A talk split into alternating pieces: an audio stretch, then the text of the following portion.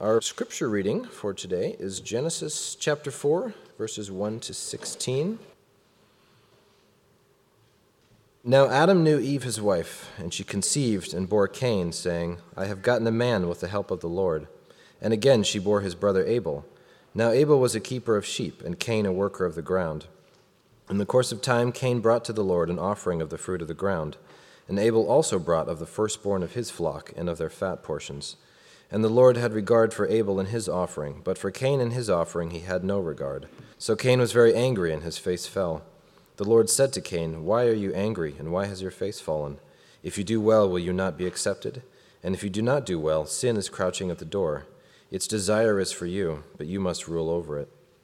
Cain spoke to Abel his brother, and when they were in the field, Cain rose up against his brother Abel and killed him. Then the Lord said to Cain, Where is Abel your brother? He said, I do not know. Am I my brother's keeper? And the Lord said, What have you done? The voice of your brother's blood is crying to me from the ground. And now you are cursed from the ground, which has opened its mouth to receive your brother's blood from your hand. When you work the ground, it shall no longer yield to you its strength. You shall be a fugitive and a wanderer on the earth. Cain said to the Lord, My punishment is greater than I can bear. Behold, you have driven me today away from the ground, and from your face I shall be hidden.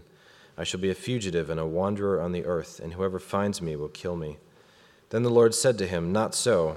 If anyone kills Cain, vengeance shall be taken on him sevenfold. And the Lord put a mark on Cain, lest any who found him should attack him. Then Cain went away from the presence of the Lord and settled in the land of Nod, east of Eden. All right, we um, continue on this morning in the book of Genesis. So if you have your Bible still open to Genesis 4, that's where we're going to be. I had the opportunity to actually go down to Salinas, where most of our extended family is currently. And uh, yesterday was the first time on my side of the family that all eight grandkids were together in the same place, which is important for things like photography and documenting their existence. So there's a lot of pictures. And it was a good time, but it was interesting to sort of have that moment yesterday as I'm thinking about and preparing for this sermon this morning, this talk on Cain and Abel, this really famous story of the first family, and just, you know, seeing all those kids, being with my siblings, being with my parents, struck yet again at the impact that our families have on us, right? The impact of our families of origin. Whatever that might have looked like for you, there's all kinds of different stories, of course, represented in this room. Things like birth order, the number of kids in your family, the relationship between parents, the relationships between parents and children, existent or non existent, all those different things create dynamics, right? And there's layers there, and there's all kinds of different ways in which those very powerful relationships shape us. And that shaping can, of course, be both positive and negative. I remember this wasn't yesterday, but a little while ago, I was having a conversation with my sister, Sarah, who has five kids. So that's the majority of the grandkids right there, is that one family. She's got it taken care of. Anyway, we were talking about that, and she was sort of saying how it's an interesting thought exercise for her from time to time to think about each of her individual kids and what they might be like if they weren't with four other little kids all the time. And what she's saying there is you know, so much of who they are is determined by their relationships with the other siblings, right? And their order in that birth order and all that kind of stuff. All those different things help shape who they are. And I think all of this points us to the truth that we can never fully bear the image of God. We've been talking a lot about what it means to be created in the image of God in this series in Genesis. We can never fully image God on our own in isolation. We can only do that through relationship with people. Only in relationship are we fully human, fully alive. And so it's interesting to me that from this point on, the book of Genesis is really a bunch of stories about families.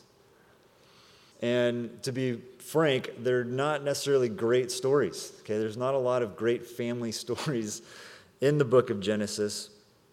And that's maybe not that encouraging, but at the same time, it is very honest. And it points us to the reality that it's hard to be in relationship with people, right? It's hard to live in right relationship, especially with friends, coworkers, our families, the people that we spend significant amounts of time with. I think this is why Jesus says you should love God with all your heart, soul, mind, and strength, and your neighbor as yourself. This is the greatest commandment. And what Jesus is doing in that statement is reminding us that our relationship with God and with people is linked. You cannot separate those two things.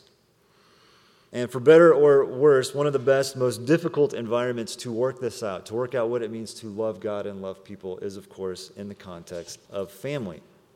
So, we're going to look a little bit at the dynamics of this first family, but just real quick, a little bit of review. We're actually, believe it or not, a third of the way through this series in Genesis. You might be thinking, there's 47 chapters left. How are you going to do this? I don't know. We'll figure it out. we will be picking up speed here very soon, so don't worry too much about that. So far, we've spent you know, the majority of our time looking at these creation story, seeing how God creates the world, brings order out of chaos, and then looking at what he creates, he calls it good. And we've spent quite a bit of time unpacking what that goodness means. We've seen the Old Testament writers call this goodness shalom, this rich Hebrew word shalom. And it's a way to describe how God has ordered creation in this web of right relationships, relationships in multiple directions between God and humans, humans and each other, humans and creation, this dynamic web of interrelated relationships. Then we've also seen, and this is where we were two weeks ago, that sin is introduced into the story. And as Adam and Eve turn their back on God, they decide to go their own way. They break relationship in all of these different directions. They sort of overturn the good ordering of creation. And so sin is both the cause and the result of all of these broken relationships, again, with God, with each other, with creation.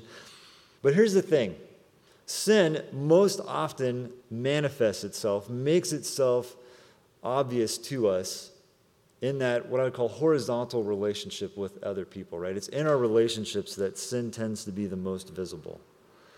And it also tends to do its most damage to those who are closest to us.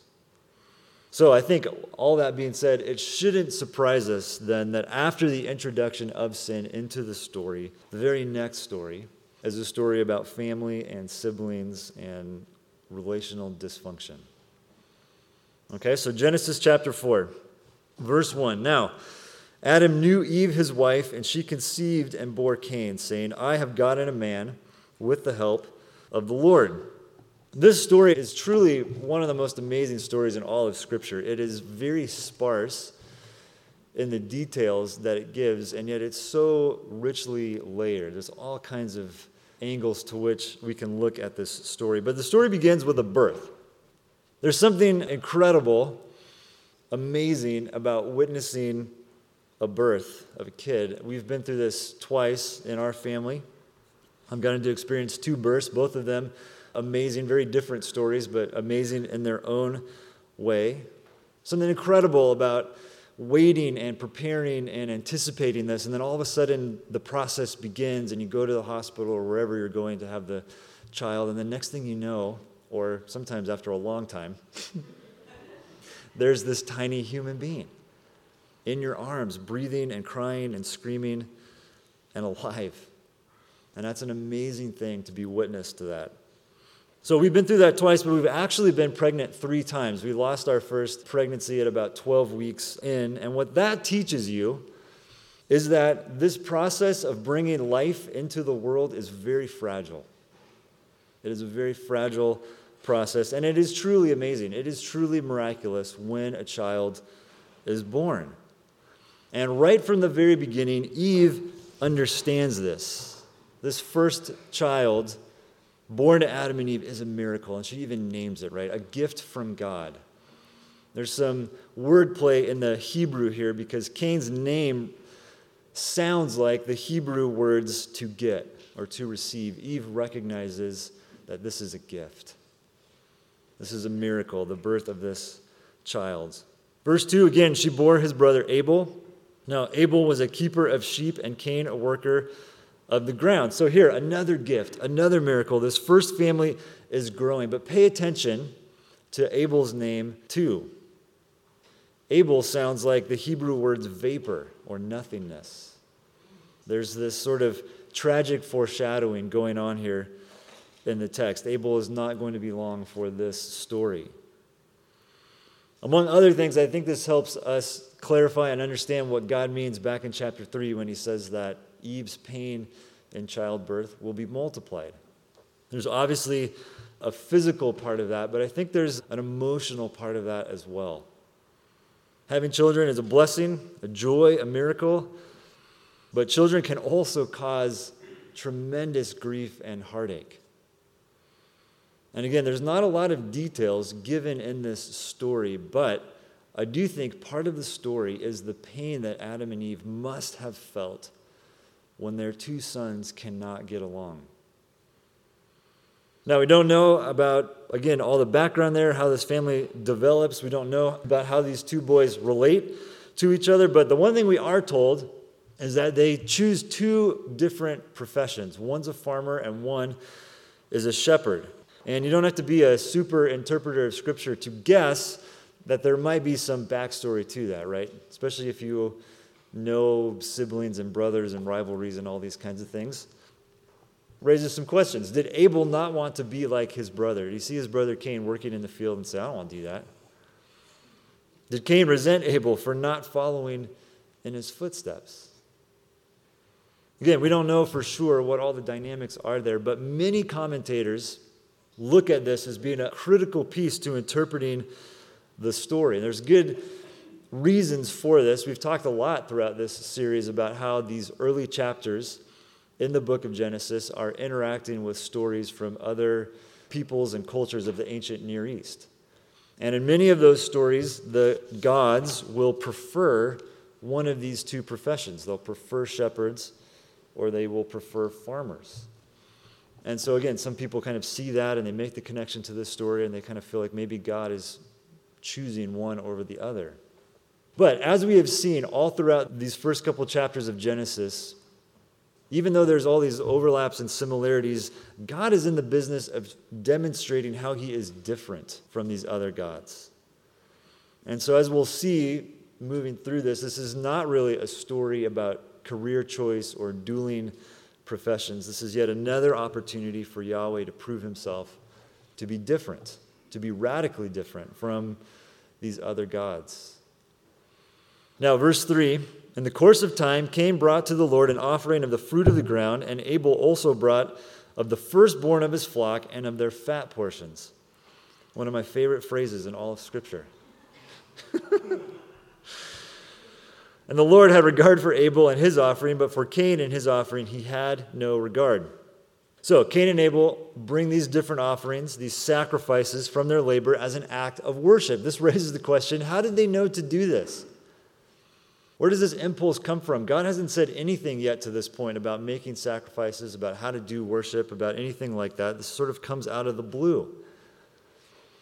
But remember, we're only a chapter removed from the Garden of Eden, where Adam and Eve enjoyed this incredible, intimate relationship with God. And so, whether this was commanded or not, I think what it demonstrates is the recognition of the distance that exists now between humans and God. There's this impulse to want to close that gap to want to regain that kind of intimacy, to try to do something to make the relationship right. So, Cain, being a farmer, brings some produce. Abel, the shepherd, some of his flock. There are, I think, a couple of really good reasons why God might prefer Abel's offering to Cain's, and we'll get into that in just a minute. But first, I think we need to sit with the reality of God's choice, his choosing. Not so much what he chooses, but just the fact that God chooses. Okay, God has agency. And God can choose what God wants, and what God wants does not always line up with what we want. This is a stark truth, but it is a truth that we must accept if we want to live in right relationship in our rightful place in the good ordering of creation. So, how we respond to not getting what we want reveals volumes about our character. My daughter is three and a half, which means that sometimes when she doesn't get what she wants, she throws a tantrum. Anybody familiar with a tantrum? Hmm. According to the dictionary, a tantrum is an uncontrolled outburst of anger and frustration, typically in a young child. That makes it sound really kind of nice and cute. The dictionary doesn't say anything about the blood curdling screams, the snot and the tears, the throwing down of the body on the ground, and the flailing of the arms and the legs. And that's just me responding to her tantrum. it's a mess.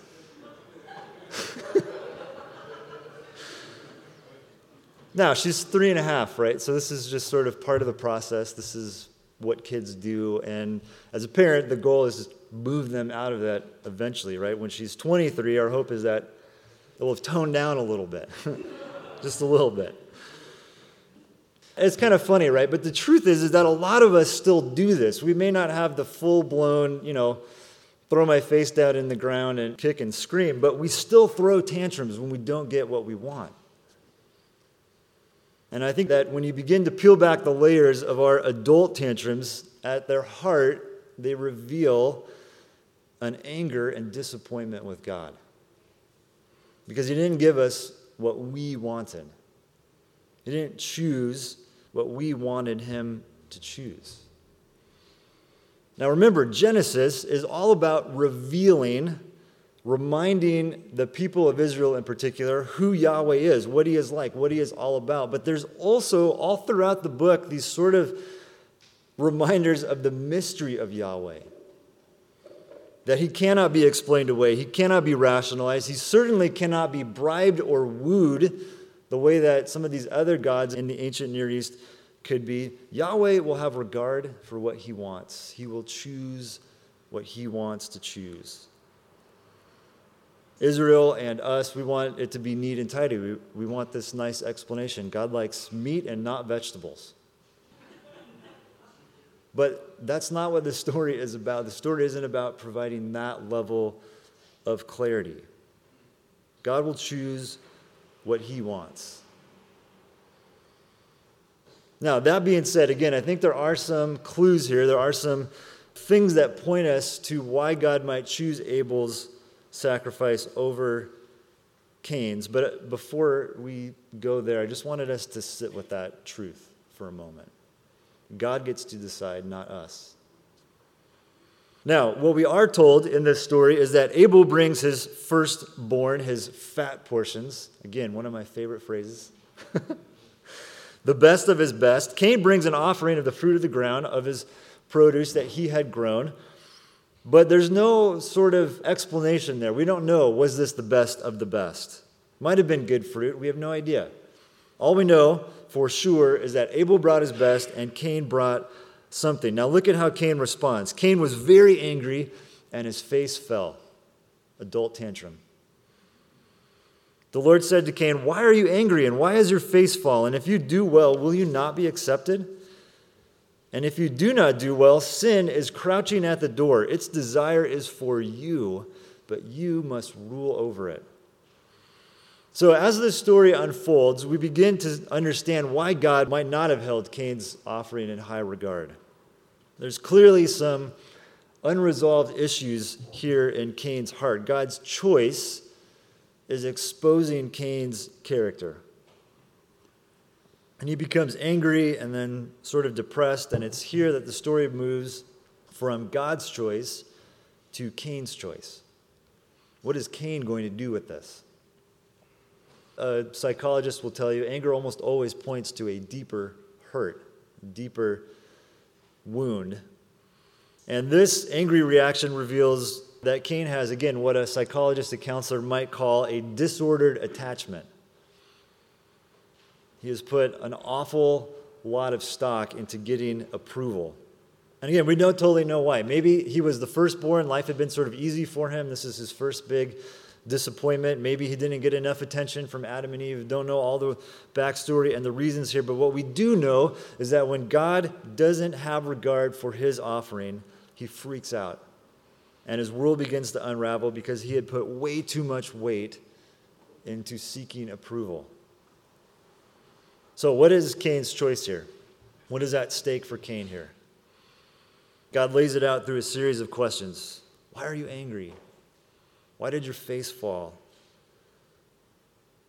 Maybe another way of saying is, don't you understand that I am God? I can choose what I want.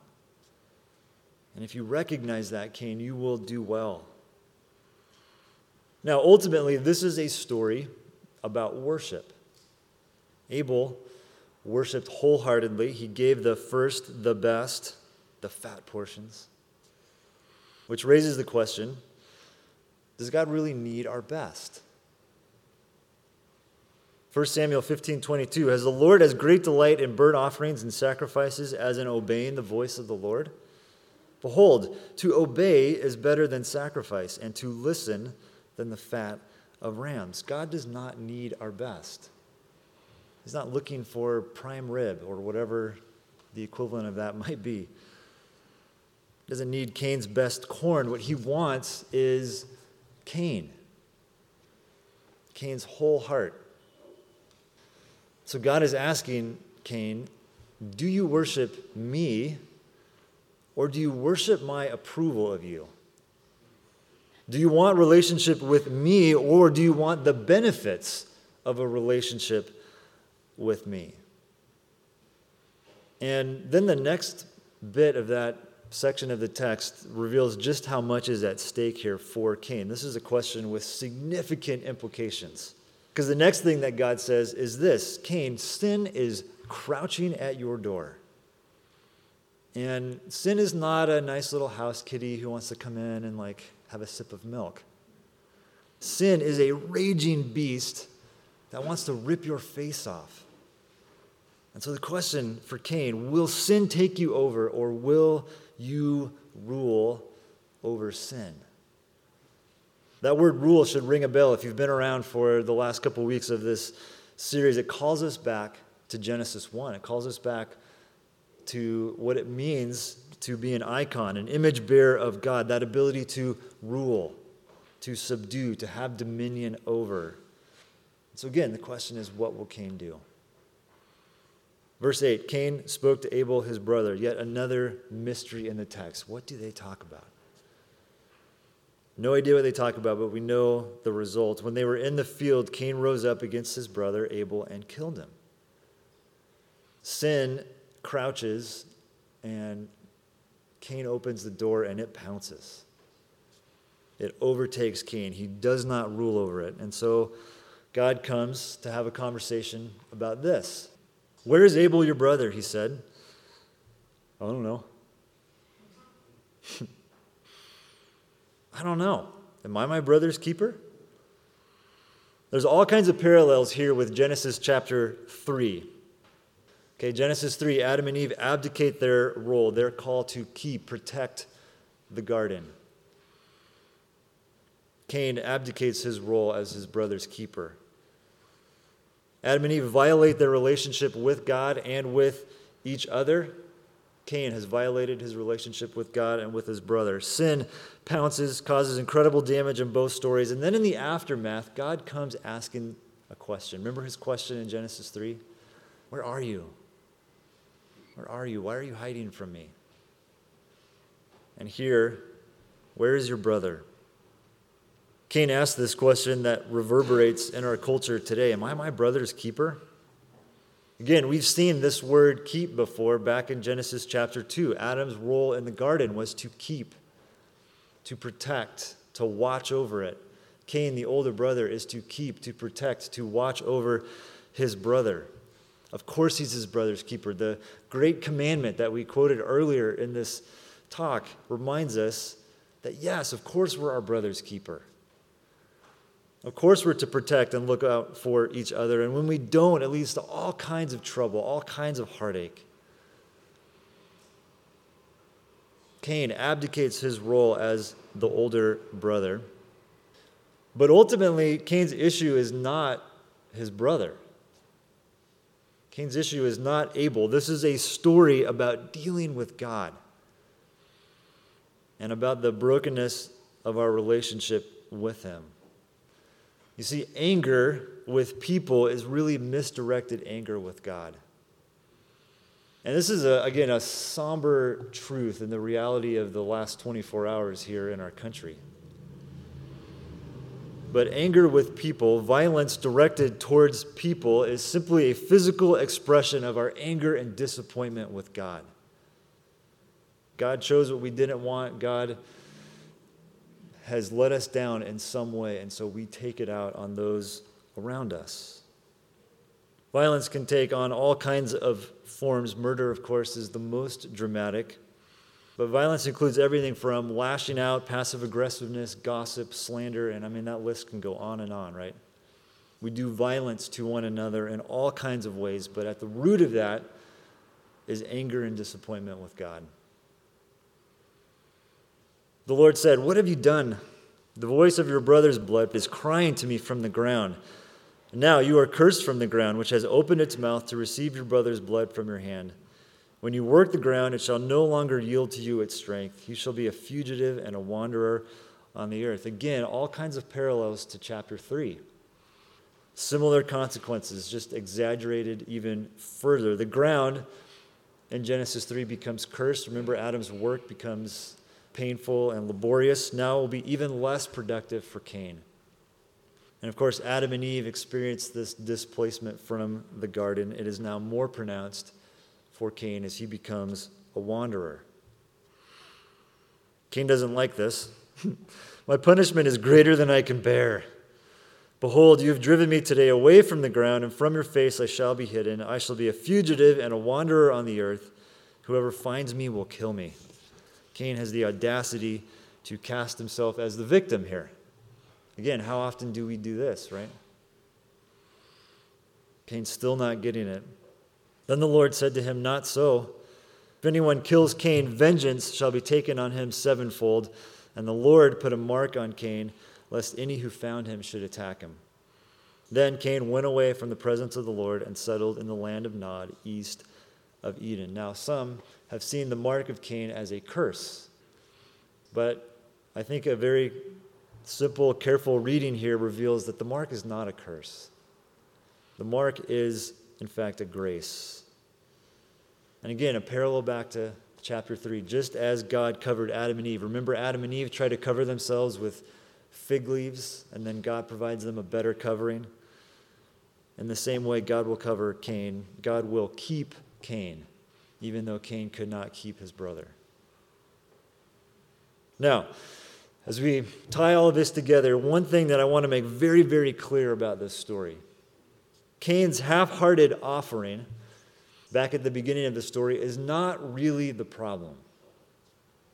Okay, that's not the violation that he commits in this story. Because some people will read this story and look at it as a call to do more, to give more, so that God will be pleased with us. But the sacrifice that Cain makes is in many ways actually the end of the story. It's simply the revelation of the deeper stuff, the deeper darkness in Cain's heart. So the question we should be asking is not so much, what can we do? What more can we do so that God will be happy with me? But the question is really, what is going on in your heart? What is really going on in your heart? The good news about Jesus is that he is a better older brother than Cain. In Hebrews, we read that Jesus' blood speaks a better word than the blood of Abel. I love that phrase. Jesus' blood speaks a better word. What is that better word? It's that Jesus himself covers us, protects us, keeps us, makes us right with God. Not because we earn it, not because we do well. It's simply a gift. For by grace you have been saved through faith, and this is not your own doing. It is the gift of God, not a result of works, so that no one may boast. So let's just say it again one more time. This is not a story about earning God's approval. This is a story about the destructive powers of sin in our lives, in particular, when we let our anger and disappointment with God go unchecked. This is a story about wrestling with God.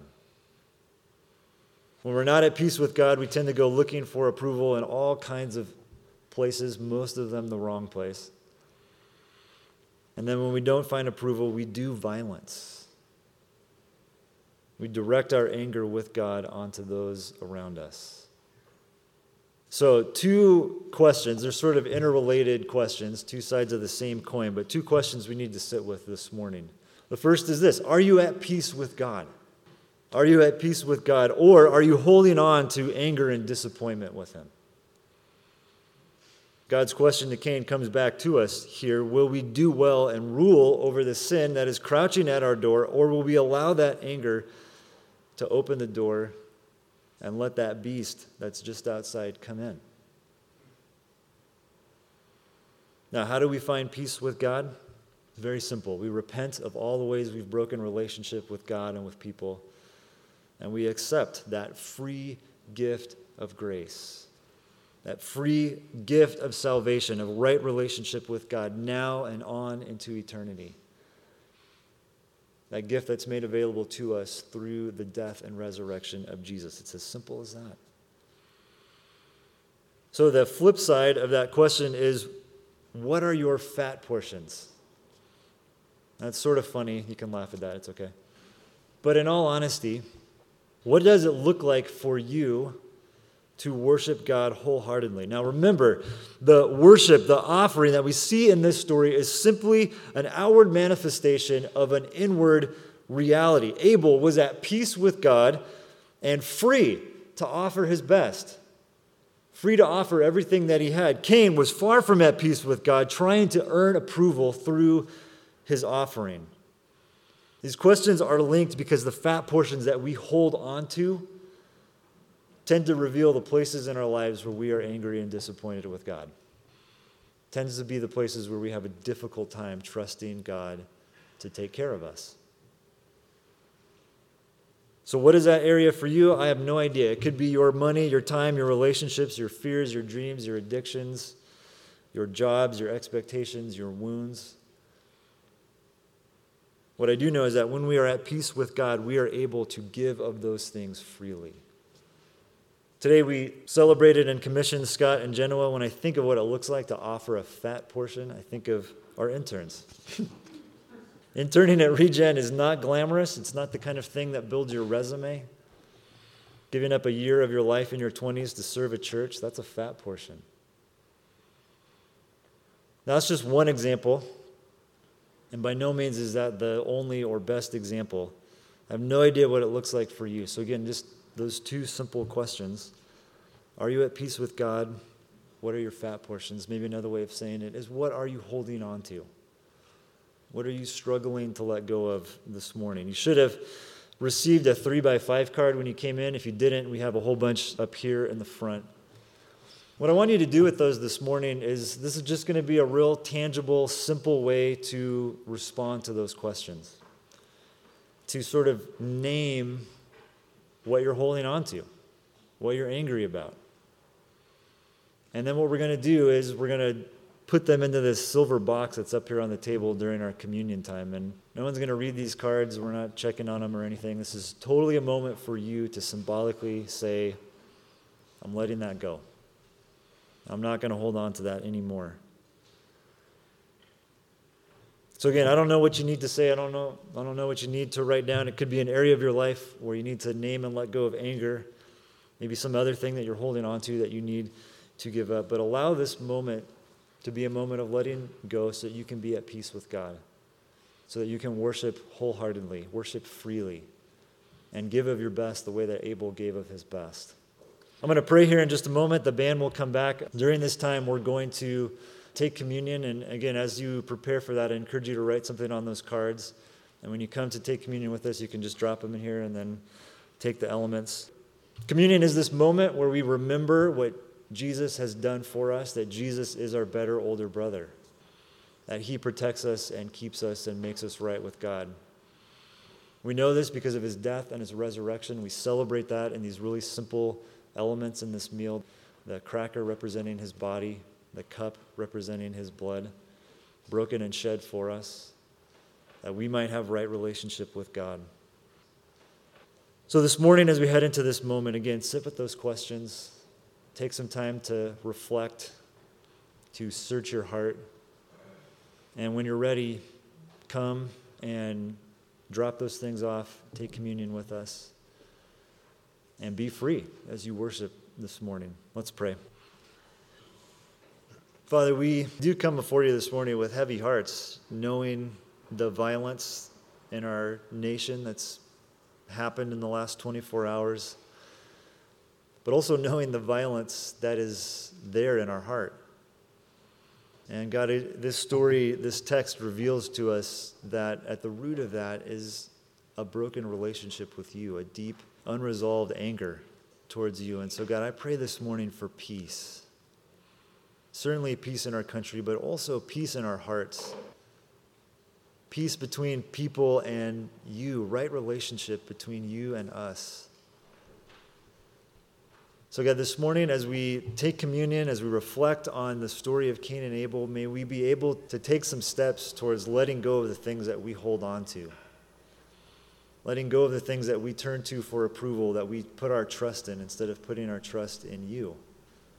Help us to name those things and to let go of those things so that we may be at peace with you we may worship you wholeheartedly. And God, most of all, we are grateful this morning that you have not left us in this place of disconnection, broken relationship, distance from you. But through Jesus, you have come close. You have reconciled us. And you simply offer that relationship as a gift to us. So I pray that we would accept that, that we would grow deeper in our knowledge and understanding of that. May that be reflected this morning, God, in our worship of you now. We pray all this in Jesus' name. Amen.